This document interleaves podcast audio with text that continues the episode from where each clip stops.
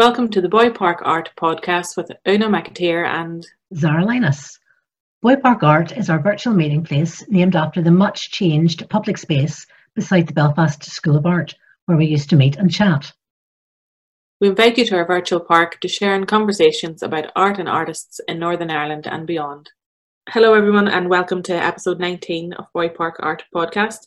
So I'm really excited today to have Haley Morris Cafiero with us. Haley is an artist, a performer, provocateur, and a spectator, and she usually mo- uses mainly photography. She went viral in 2013, I think it was, with her work Weight Watchers.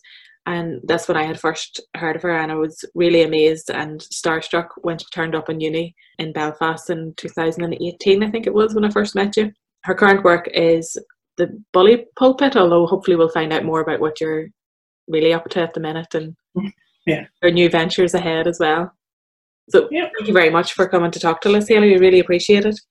No, well, thanks for having me. Obviously, when you moved to Ireland, you moved quite a distance and away from your dogs and your husband and everything. So I was just really interested in how or if that had any effect on how you work. So what it did was, so when I moved here, what it there's kind of two kind of aspects of work. So there's teaching and artistic creation.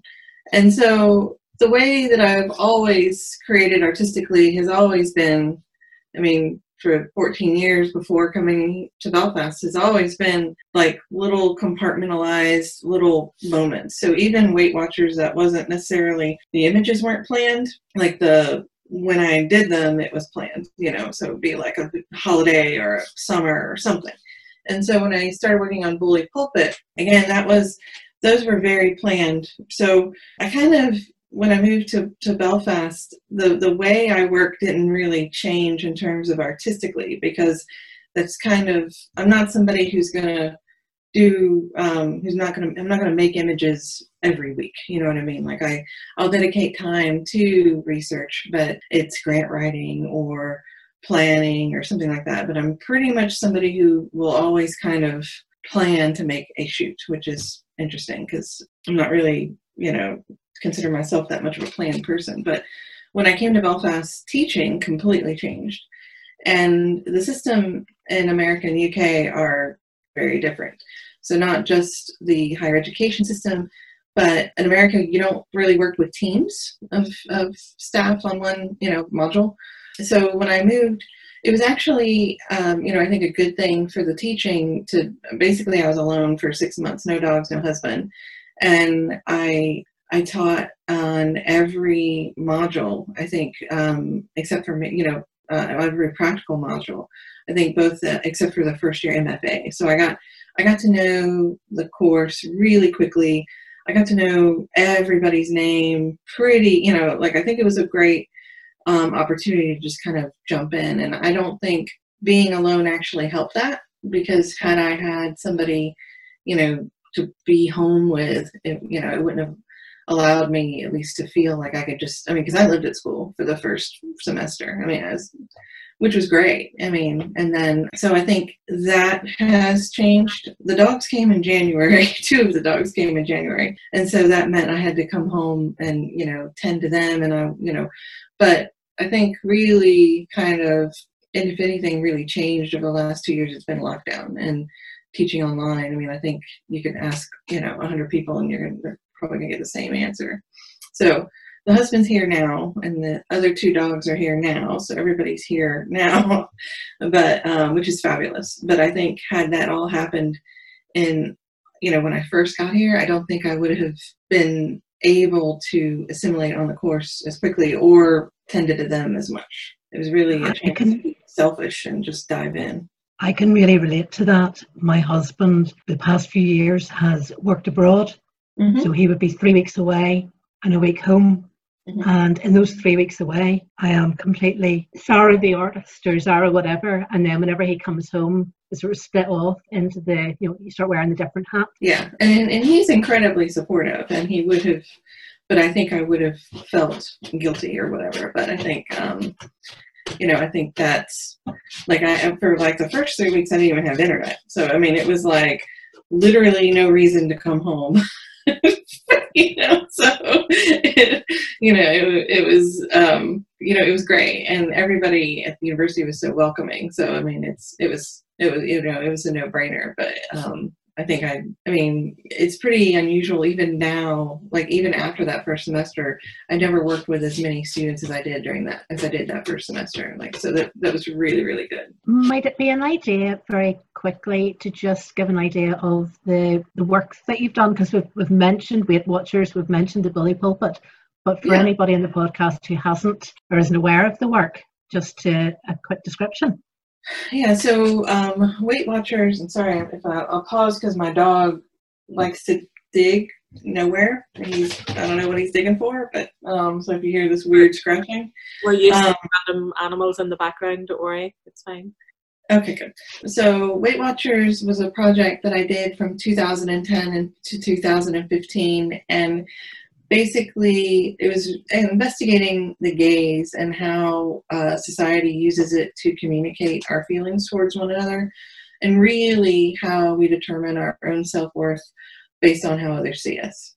And so what i did was you know it started with this you know i was doing a previous project that was just about me in public spaces that i'm that i ever think about my body size. And that's typically when you're on you know socializing you go out to eat you go when you go on holiday you're just surrounded by constant you know advertising. And in, and where i live, you went to the pool or you went to the beach. So that project was just about me in spaces. It wasn't about anybody else. But i was uh, set up the camera to shoot one of those in the coca-cola steps in times square. You know just a self-portrait on film and then i did a few more you know, a few minutes later, and I developed the film like two or three weeks later, and um, saw the the first image where you know, I mean, because I remember the woman is blonde, long hair. She's absolutely beautiful. You can't see her in the photograph, but but when I get you know when I saw the negative that the man, you know, I have to say I have to use very specific language is because he appeared to be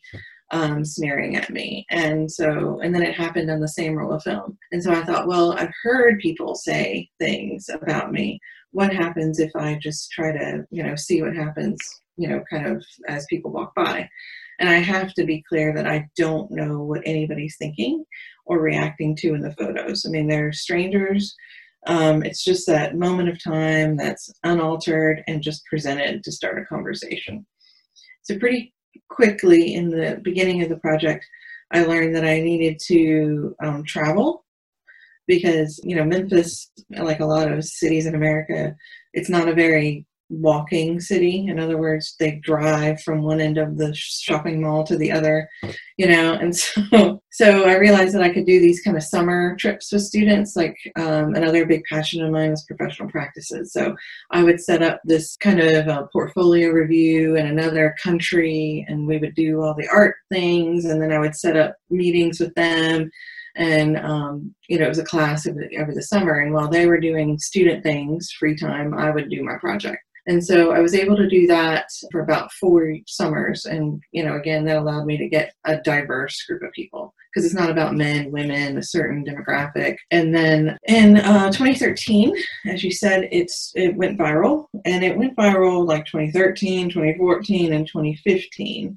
And from the second, so I was still making Weight Watchers when this happened. And like the second I knew, like, because Huffington Post said they were going to publish an article, but I didn't know it was published but I knew it was published because I got this email from like like the subject line is something like you know you're ugly and I'm like okay and then that's when I figured out like so from the second that that work was published and eventually went viral I started getting hateful comments from people. Can I ask where did it go viral? Oh well, it started on a blog called Lenscratch, which is a really great photo blog. Uh, they dedicate posts. They have posts every day, published every day and some someone on Huffington Post USA saw it on Lenscratch, did an article, but that didn't really go viral. It was when Daily Mail UK published it, and that's when it went viral, viral. And that was like for about three weeks of constant. I mean, it was constant. Um, interviews like i was booked to go on anderson cooper i was booked to go like on all i mean like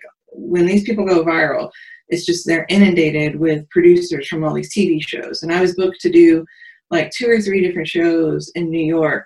And then the Pope quit.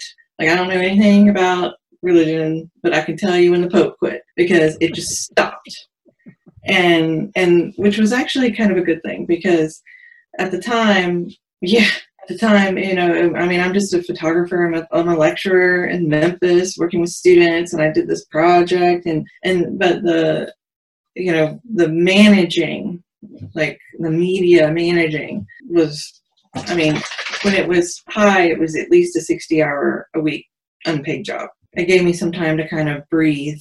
And oh, I mean, it didn't stop all completely, but it, you know, gave me some time to kind of, re, you know, redirect. And so then in May, it went viral again. And then in November, and then I kind of held off everything because I knew I was going to publish a book.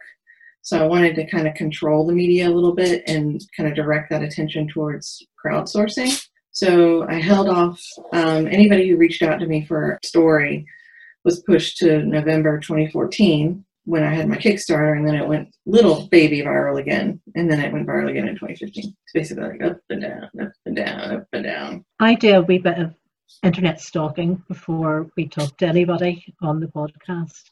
And mm-hmm. as I was looking through the various articles and some of the YouTube videos, there was one word that really leapt into my brain that I thought described you very well, and it was resilient. Mm. And that's coming from you know your earlier days right through that going viral.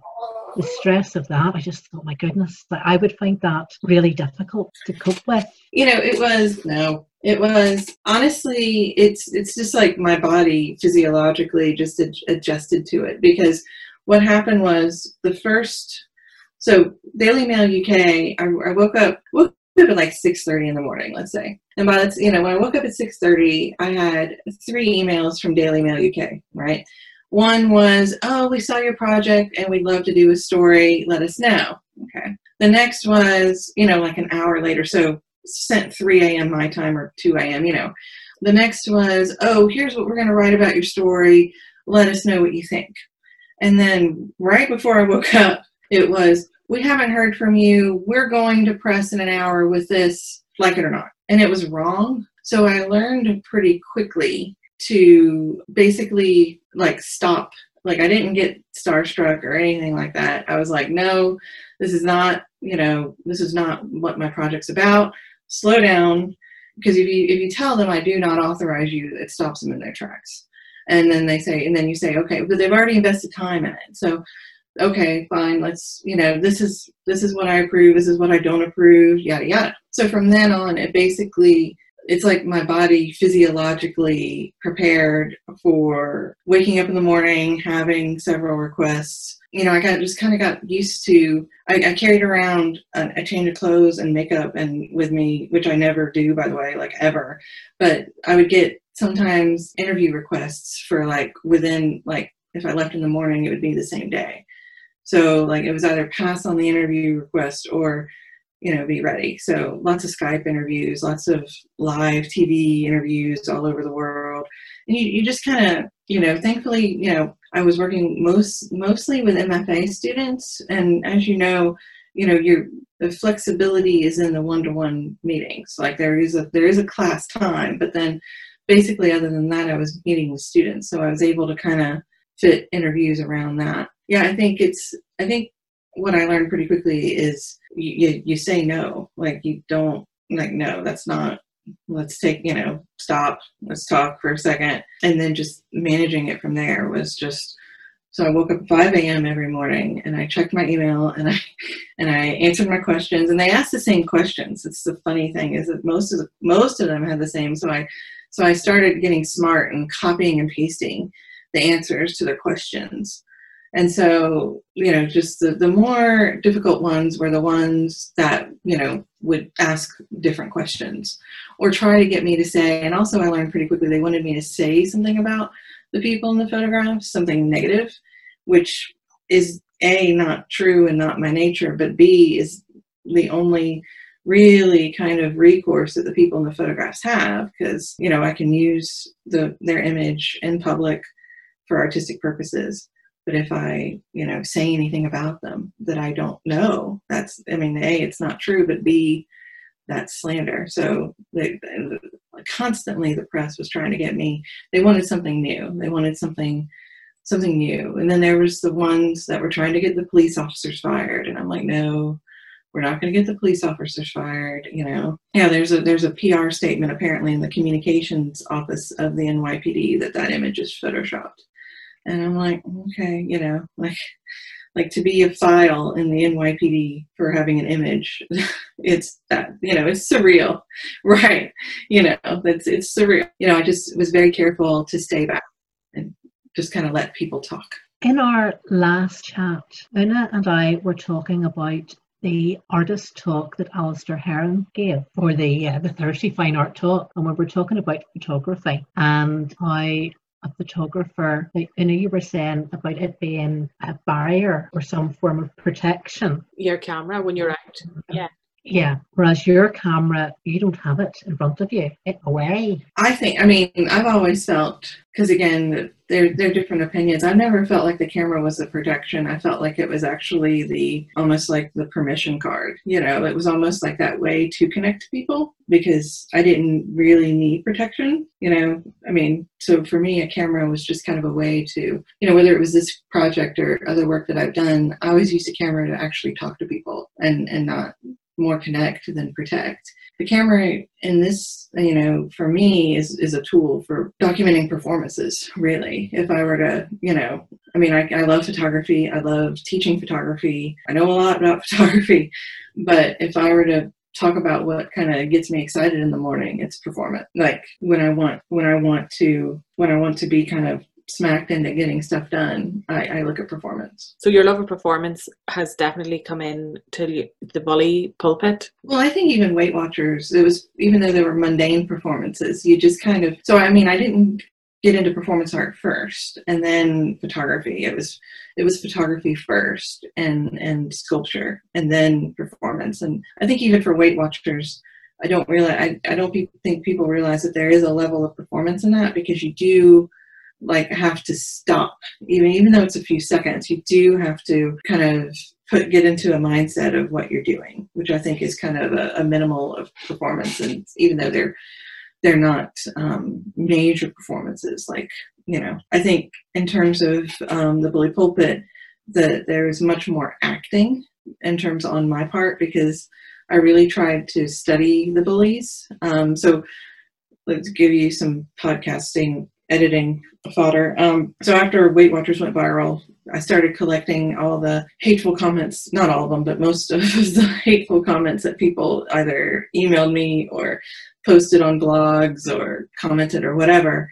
And I, because I knew I wanted to respond to them. And so it took me a couple years to try to figure out the best way of responding. And it kind of dawned on me is that the, um, there's kind of two things at play is one that the people, the bullies, their image is absolutely, you know, what's the most important to them. Like they're very image, and I don't mean necessarily they want to look beautiful or anything like that, but their profile is what's absolutely important to them because it's all curated. And then two, that if I um, responded to them in text, they would just, it would either fuel them or they would delete it but since an image cannot be removed from the internet, like that's a phenomenon that we're in right now. Um, no amount of power, no amount of money can remove an image from it from the internet.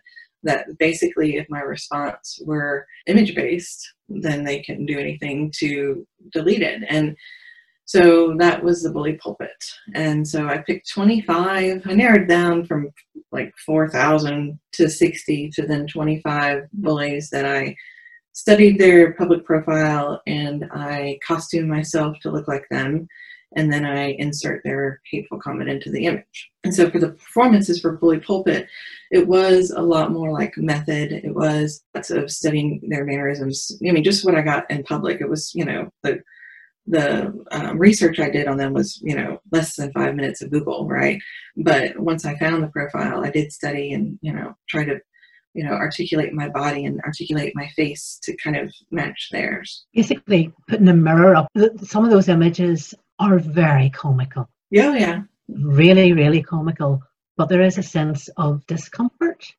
Mm-hmm. Yeah. So, I mean, I definitely, whatever, whatever work I want, I do, you know, I, I want, I want you to feel uncomfortable. I want you to kind of like, you know, I like that kind of like scratching, you know, at the skin, tapping on the forehead. And I do use humor very much in my work to you know, kind of break down. I, I, enjoy doing work about difficult subjects. I mean, for me, the reason, like this first, that first email I got, that hate mail, it just cracked me up. I mean, every every hate mail, every blog that's dedicated to how ugly I am, it cracks me up because it's just the amount of time. I mean, literally, the calories that they took to type that out was waste. Because what they want to do is they actually want to stop me. They don't want me to feel bad about myself. They want me to stop what I'm doing. And that that makes that means I'm doing something right. So it actually motivates me more. And so, you know, I knew with Bully Pulpit, I wanted to use humor and, you know, again, to take control because they don't, you know, something else that they might learn is you actually don't control, you don't own your likeness. Like actually, so some people said, well, you know, why don't you just show the pictures of the bullies? I'm like, well, a that's that's low hanging fruit. That's easy. You get over it. You you you have a reaction, and then you move on. What I'm interested in more is that kind of digestion of you know these profiles, and and so they they don't you know they don't own their image, and I look very much like them but at the same time, you know, what I didn't like about, well, it's not what I didn't like, but what Weight Watchers, you know, having them people in public, I can't, you know, again, I can't say anything about them, right? There's, but with Bully Pulpit, I can say whatever I want about the people because I'm not sharing their names. I'm not sharing their location. Some of them sent me their, I mean, I don't even have to Google their name and address. It's like, it's all in the email. But if they're scrolling through their phone and they see themselves and they say, oh, you know, crap. Like that's much more uh, effective, I think, than um, any other kind of interaction that I would have with them. So you mentioned about knowing your rights about the media, what the student can say about you, and how you could control that, and about what you can use of other people, like their likeness and stuff. How important do you think it is for artists to know about do you think it gives people more confidence if they know their rights about what they can and can't do in public? Oh definitely. I mean i think particularly social engaged work. I think it's i think it's important for any artist to know how to protect themselves and their work. I mean any artist, but particularly with social engaged work. Uh, part of my research was meeting with with, a, with an attorney. Thankfully, you know, I reached out to one, and he supported my project and basically charged me pennies on the dollar for his fee. And um, and he told me, you know, we had a conversation early on about yes and no, avoid, avoid, and anytime for years later, if I had a question, he would just always answer it, and that's it. Helped me basically with it helped me kind of just have confidence in in talking about my work to just these hundreds of interviews that I was doing because because I mean I'm not I think I'm pretty aware, you know, and that's something that building, you know, again, doing going viral, it helped me build confidence in talking about the project and even interacting with people, you know, like that, because I've never been interviewed like that before. But it just gave me confidence to know, like, okay, these are the rules. I would say that informed my working much more than anything artistically. Like, I'm not somebody who just soaks in theory and um, you know other artists. And as i'm working definitely logistics and legalities were at the forefront you mentioned about uh, being safe and keeping yourself safe and public performance is an arena where an artist has to be aware of their safety. And I saw then that you had made an entry in the art therapy master's blog for the Ulster University. How did that come about? Uh, are you interested in the therapy side of things? What's the story? Yeah, so I'm really good friends with the course director of the art therapy course at Ulster University. And you know, it's not the first time that um, somebody has talked to me about my work in terms of therapeutic uh, therapeutic context. When I'm, which I support, any any anything that my work does to benefit somebody else is great. So I, I'm supportive of that. When I make it, it's not the intention. I have no intention of making the work for my own therapeutic needs or, or anybody else's. So in terms of, um, you know, collaboration and connection, was basically just realizing that a lot of the photography students were doing work about mental health. And I think, um, you know, throughout the kind of three years, you see somebody identifying that it's okay to talk about mental health, and then they start doing work about it, and then they want to be an advocate. You know, they want to kind of go beyond just even working and and I saw art therapy as a way to inspire them for future careers, to not only for, for careers, but then to kind of be an activist as well. So Pamela came and did a talk workshop with the photo students and I did a talk or a little workshop with her students because the idea is, you know, even though like um, like so body positivity and body image and art therapy. I mean, there's so many different people who have used the project um, within their research, which again I'm pleased about. But when I'm making it, it's not it's not really about those. Within that blog, you mentioned Rosie Morton, mm-hmm. and so I took a few notes. And she she was mentioning about dealing with parts of yourself you can't face and projecting, and I would take that as the other actors in your images. They're the ones that have certain parts of themselves that they can't face and are projecting towards you in the images. But again, as you say, you don't know what's going on in their head, so you can't tell. Mm-hmm. Yeah. So, yeah, I mean, it's, I think I can't, I personally can't connect to therapeutic processes when I'm making is because I can, it's very clinical. It's very, it's like a social experiment and I'm going to go out and I'm going to, you know, I'm going to take a group of students to MoMA, and along the way, we're going to stop if there's anything. And oh, here's something. Here's a bunch of people. Okay, let's get it done and move on. It's very clinical. It's very kind of just my way of working. Is very and so with Bully Pulpit came along. It was, I mean, each image was like its own movie. Like I had a shot list. I had I had a wig. I had props. I had locations. I had. I mean, it's very. It's just kind of the way I work, and so I think that's kind of you know when I'm in the process of making something, it's very different than when I'm making on it. When I'm making it, it's very clinical, and then afterwards, it's more reflective. That's more, interesting. Yeah, because I was thinking about agency, looking at the images, but you're kind of cutting the feet out from under me thinking about that. So it's not about giving yourself agency at all. Yeah, and I think, and, and that's something that happened in grad school was the first time I started working in self portrait, and I was doing these, you know, self portraits of basically it's always been about the uncontrollable body right so you know and some in much in grad school it was much more medical because at the time you know i had a bunch of family members dying of cancer and so it was much more about what happens underneath the surface of the skin and the controlling of the physical body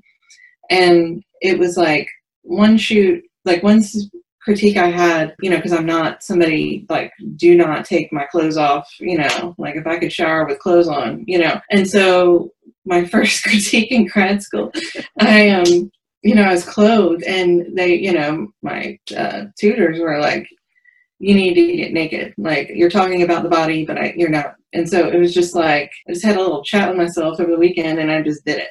And then from that point on, it's been it's not about somebody else. It's just that's my work, you know, like, so I did a whole series of beautiful images of me reflecting in a funhouse mirror where I'm like only wearing underwear. And, and so if you like look, oh, and my MFA show was me nude trying to fit into a bathroom stall, a public bathroom stall, like, and dieting for seven weeks to try to fit into that bathroom stall. But it was like, shoot, okay, get naked. All right, shoot's over.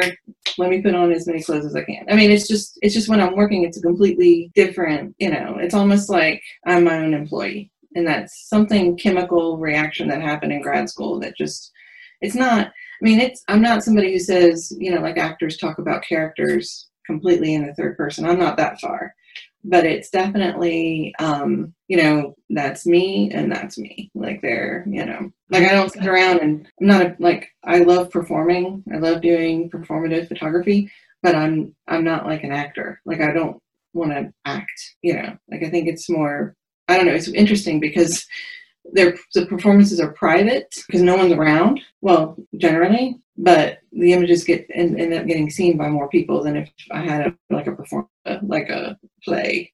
So Interesting. Everybody has some form of relationship with their body. Well, I, I, whenever I was about 18 or 19, I was still fitting into my age 11 jeans. Mm-hmm. For quite a long time, I uh, developed a bit of a shoe fetish. I've got a huge collection of shoes, and I would have dressed from the shoes up. Mm-hmm. And I always wanted to go to art college. Came to art college very, very late which is probably better for me because I appreciated it more. The one link that I did have with art was maybe about 20 years ago and it was very difficult but it was a real push for me and it changed my relationship with my body a little bit. I got working as a life model in limavady tech. That would help me start to see my body just as the, the vessel mm-hmm. instead of the identity. Yeah definitely. It's basically like a disassociation that you've made with your body and and for the different purposes that you're using it for and so your body doesn't tie into your identity. It's not, you know, like if you want to if you want to dress yourself to be your identity with the shoes, I, I do that too, by the way. I my entire wardrobe is revolved around my shoe collection. And so that is your body and your identity. But if you want to use your body for a different function, then you've you've taken on that about 20 years ago that you can do that and still, you know, in saying that, it was only last year that I, I wasn't naked because it wasn't appropriate, but I stripped down to the, the bare minimum in performance because I still wasn't comfortable getting the skin out. You know, again, working with my own work and working with students for many, many, many years, I think it it's depends on when the clothes get in the way. And it's not just the clothes get in the way of nudity, but maybe you got the wrong clothes. So like I've had students who, you know, um, you know, like a cami, you know, or like a negligee like nightgown, it's taking the work much more sexual. So it doesn't mean nudity, but it does mean a different type of, you know. So it's it's just a decision that we all make. And I think the the when you know you've when you know it's wrong is when people are looking at what you're wearing more than what you're saying or doing. I mean, you can never control all of them because there's always going to be someone who's looking at what you're wearing no matter what. But, you know, that's kind of like when I, when for me and working with students, like, you know, maybe you shouldn't wear a bright blue, you know, top if it's about, you know, you being invisible, you know, or something like that. Yeah. I had somebody who wore flesh colored underclothes to be nude, but they got the wrong size. So everything was super tight and it was, it wasn't a judgment thing. It was like you could. It was more about the lines of their body because I wasn't watching what they were doing because I was so captivated by the the way the, their their clothes were just anyway.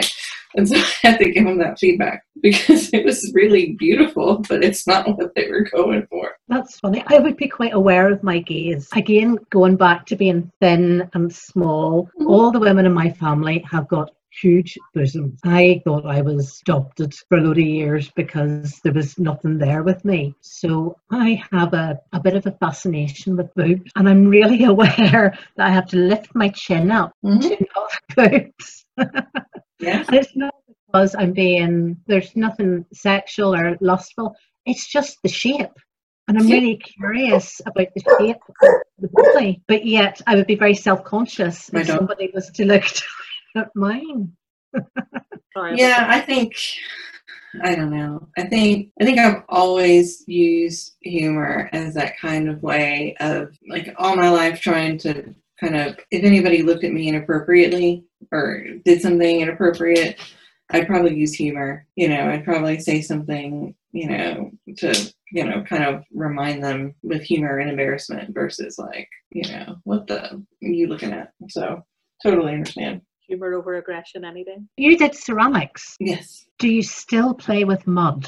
So yeah, so I think so so ceramics for me about halfway through grad school I realized was not necessarily I loved it for the chemical reactions and the alchemy and the textures but it was much too heavy. And I don't mean that like just kind of you know this this idea of something that would never leave this earth. Like no after it's fired it's not leaving the earth. You could pulverize it but it's still not going away. So i stopped using ceramics about halfway through grad school as a like an artistic communicator. Now i did in memphis make sold them but they were they were for fun. So my hobby i'm not a big hobby person but my hobby was making these pots that were brightly colored and had little swirly feet and you know black and white rims you know very tim burton and that was like my fun. And i would you know just kind of make these pots that so up until about two years ago yeah i played with mud but it was much more like fun. I had two kilns you know not that making isn't fun but it was much more it was like zero conceptual. Like it wasn't about concept at all. It was about 100% about just making stuff. And so yeah, I had two kilns, actually three kilns. I mean, I was I was a pretty good little production. And then here, it's not logistics. Like I never even looked into the logistics of using ceramics kilns. Like I never asked them. I'm sure they would have let me, you know, work something out. But I was never in the headspace. Like I'm always, it's like a lot more. It's interesting. There's a lot, you know, so many more students than I had in America. Like I taught more classes, like actual classes were my responsibility, with the number of students here is so much higher. And so trying to find the headspace to, you know, figure that out, it just never happened. So yeah, I, I, I don't, I mean, I, with all due respect, I don't understand. I understand, but my way of working with fine art versus photography, I've never, it's, it's a thing in the UK. I get it, but like, um, how there's people in fine art that can work with photography and then there's photography. Um i just i but i just kind of i see a piece typically. Like weight watchers and bully pulpit are the most photographic i've ever done.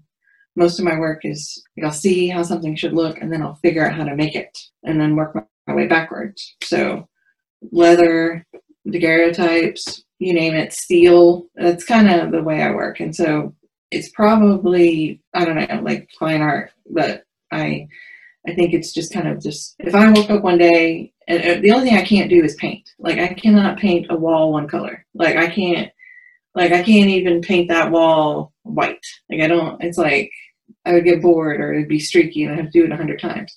So, you know, like I can I, so I got into printmaking. I wanted to learn printmaking. I got like sculpture. Like all of these are a set of tools. The camera's a tool. Everything's a tool. My body's a tool. Everything's a tool. And when I see something how I want it made, then I just figure out how to make it. And I came through the fine art, as people listening to the podcast will know, through the sculpture lens course mm-hmm. and ended up using porcelain in my degree show. Oh, yeah. And I, at the minute, I quite enjoy the, um, so I like working making performance mm-hmm. and the the tactility and the gestural movement of working with clay for me lines up quite well with performance. And oh, that's yeah. kind of where my research is. Yeah, I, I, would say everything I made in clay was physical. Like it was, you know, it was about the physicality of making, not just the physicality of the clay itself. I think if I were I don't know. There's just always, I haven't seen anything in clay in 15 years. So I haven't wanted to really dive in.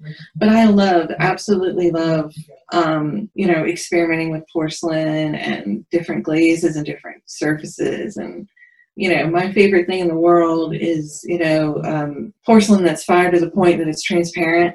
And, you know, working with I forget the name, but it's basically print a photograph three dimensionally and print, press the clay into it, and you have a translucent image and an, an image made up of thickness of the clay. That is super exciting for me. It has no need for what I'm making. like I have no idea associated with it right now. I'm not somebody who's like, oh, that's cool. Let me figure out something how to make. Like I'm pretty much like, oh, got a vision. How am I going to make this? You know, the new project is a lot about costumes. And so I could either collaborate with a fashion person, but uh, or hire, but I'm broke. So or not like you know all my money is used on like other things. So I'm gonna learn how to make basically these military kind of uniforms. So have um, we skipped a project because One of the things I noticed you were you had mentioned doing a project related to the responses that you'd received from the likes of gallerists and people in the art sector. We haven't talked about that. yeah, we haven't. Okay, so kind of un- to again unpack my head. So there's so one project I'm working on. So there's Weight Watchers, and the Bully Pulpit was the negative people, and then there's the military uniforms are for the positive people. Um, so I'm collaborating with 25 of them, and I'm basically constructing their self portraits, but you won't be able to see my likeness. But I'm basically constructing a almost like a coat of armor for them um, using. Would you hush? Basically, things that inspire them. So um, that's one project, and so that'll be the end of basically a three-part big project done. And over the weekend, I had a, I thought I shot the first of that new project and I didn't like it. So I've been trying to figure out what I visually want it to look like and I figured it out over the weekend. So now I'm learning how to sew felt um, hoods. Anyway, so that's one project. The, um, hold on, let me let this dog out. No, I better not. She'll go in and disturb her papa. Be quiet. Um, so the other one with the galleries, so kind of going along with bully pulpit and the bully pulpit style is that there's just been so many people over the years who, who have told me inappropriate things, unacceptable, inappropriate things that I never said anything to them because they have power. And it's a different kind of power versus, you know, like it's basically not just controlling what would happen to my work, but keeping people from seeing my work. So it's not just about elevating the work, it's about preventing it from being seen. And so that project, you know, I have my 10, so I did three of them for my show at TJ Boulting. Like Hannah is a fabulous advocate and um, she let me do three for the show and you know to have them in my head for so long and to be able to put them literally on the wall it was fabulous and it was motivating and i'm definitely going to do the project I'm trying to figure out the best output. So, like, I want they're gonna they're so specific. Like, they're gonna know it's them. So when I when I when they go out, I got to be sure that I do it right. Like, I'm not gonna you know it needs a it doesn't need a whisper. It needs a scream because they are some of them it's interesting because there were three at, at, at, the TJ Boulting space one was very specific to the photographer who made it so as soon as that's, I wouldn't let them go online. I wouldn't let anybody put them on the internet in that show. Again, because I wasn't ready. Like I want all 10 of them to be done and I want to go out with a screen. And so that, that one needs to be redone, but that guy's going to figure out who he is pretty damn quick. And then the other one, she's going to figure out who she is pretty quick. And there are some colleagues that we have in common that I'm worried about. But but then the third one, what was interesting, he was a photo editor that um, it, he looks just like the photo editor I'm referencing, but he looks so generically like so many other photo editors that people were guessing dozens of people. And anyway, which I thought was hilarious. So that project's going to be 10, 10 people. They're selected. I need to make eight of them, including one that I showed in January or in February. I just am trying to figure out the best kind of way. Because if you're going to go out, you're going to, you know, you got to go out good, you know. Um, and then there's another project I'm collaborating with somebody in China on using um, motion sensing technology to alter the photograph. And then I'm working um, with someone to build artificial intelligence systems for another project. So yeah, that's like kind of my huh? You're definitely busy then. Yes, but it's it's it's interesting because again, even though I have this first so being in in America I was an administrator and probably doing up until the last year probably doing three or four jobs. So I did not have the headspace. Like I'm very I have Weight Watchers. I have to finish Weight Watchers before I finish something else. And that's just it's not like a rule. It's just like my brain won't even be creative until I'm thinking. And so Bully Pulpit, I was working on in America. And then when I came here and I had like that, I mean, because I was doing so much in America administratively. When that was gone, just all these ideas started like just hit me. And so I find myself being able to be a lot more creative, but I still make work very measured. Like, you know, like I'm working on the positive people probably most actively because I got two grants for it and I need to get that done. But at the same time, I'm kind of working on the other two because I'm collaborating. But it's just kind of like uh, it's kind of like a dead i'm deadline driven like i completely you know relate to students like i am dead, deadline driven and i kind of make myself deadlines with grant applications and whatnot but that's 100% how i work. And so if one the positive people will take a while because i got to interview 24 people.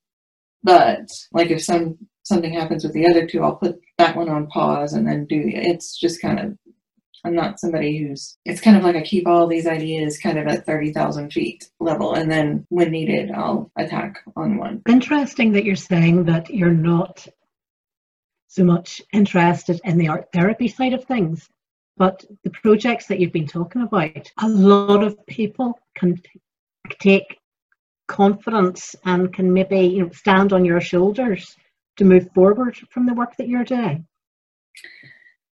And I appreciate that and I respect that and I'm very very very very grateful and pleased that that happens. Like I don't want to I just when I'm making it so I think from again talking selfishly about my intention and my purposes when I make it it isn't therapeutic it's almost kind of I am not trying to find confidence when I'm making the work I'm trying to exude the confidence I'm trying to you know, and if it inspires other things, the others, then great but not, I don't seek out, like, how can I help somebody today? It's basically, how can I get out of my head? And I mean, my work helps a lot of people and also makes a lot of people angry. so anytime there's a there's two sides. So if I think about if I think about others, whether that's if I think about others, whether it's the therapeutic side or the professional, where is this going to be exhibited or purchased? If I think about anybody else when I make the work, I don't make it. I'll talk myself out of it. I'll, you know, I have to get it out, uh, what's in my head, almost obsessively, and then move on. Like I have a project that I've been working on for eight years, and it's an important project but I realized that I've solved all the problems. It took me seven years of how to solve the problem and how to make it, right? To solve that problem, and then I almost got a grant for it. We're talking like 20,000 pounds, right? Huge grant. And I was like, wait a minute, where it's basically life size steel pillows with portraits of people on it, sexual assault survivors, right? It's an incredibly important project. I'm super excited about it where am I going to put 30 steel pillows? Like, this is my office. Like, see, it's not very big. So I was like, wait. So I put that project on hold because it needs to be a commission. Like, I need to make it for somebody else and make it to live somewhere else. And so I haven't, you know, like, I have these other projects. Anyway, that one can still sit, that one will still be relevant.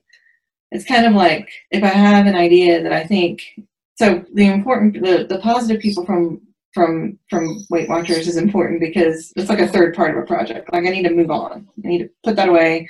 I want to do a, P, a practice-based PhD on those three projects, publish them as a book, one big book, and move on. But everything else just kind of like it'll be made. One day the project will be made. And i and i am very careful to kind of when i'm working with people when advocates i speak to them in language that interests them. So i have an advocate who's very interested in digital project i don't talk to her about the steel pillows. Not that she wouldn't like it but she's interested in digital project i have another advocate who's interested in analog processes. So I talked to her about the steel process, the steel pillows. I'll talk to her about the.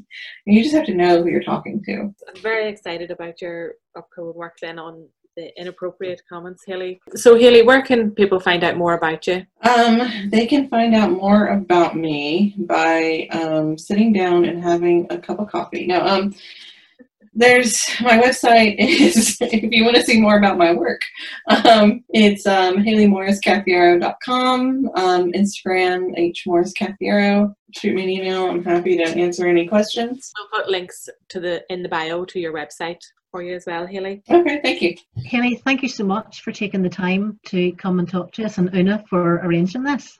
It's yeah, been really interesting really fun yeah, thank you both for um, chatting with me. It's been fun. Been good. Yeah, I was so nervous at the start, Haley, but I'm I'm so glad to get talking to you again before you go as well, because you're off on your new venture soon. Yep, in January, first week of January, I'm off to Northampton. I'm so, yeah. check back in with us and let us know how you're getting on. And oh we'll, yeah. We'll watch out for you being viral again. Thanks.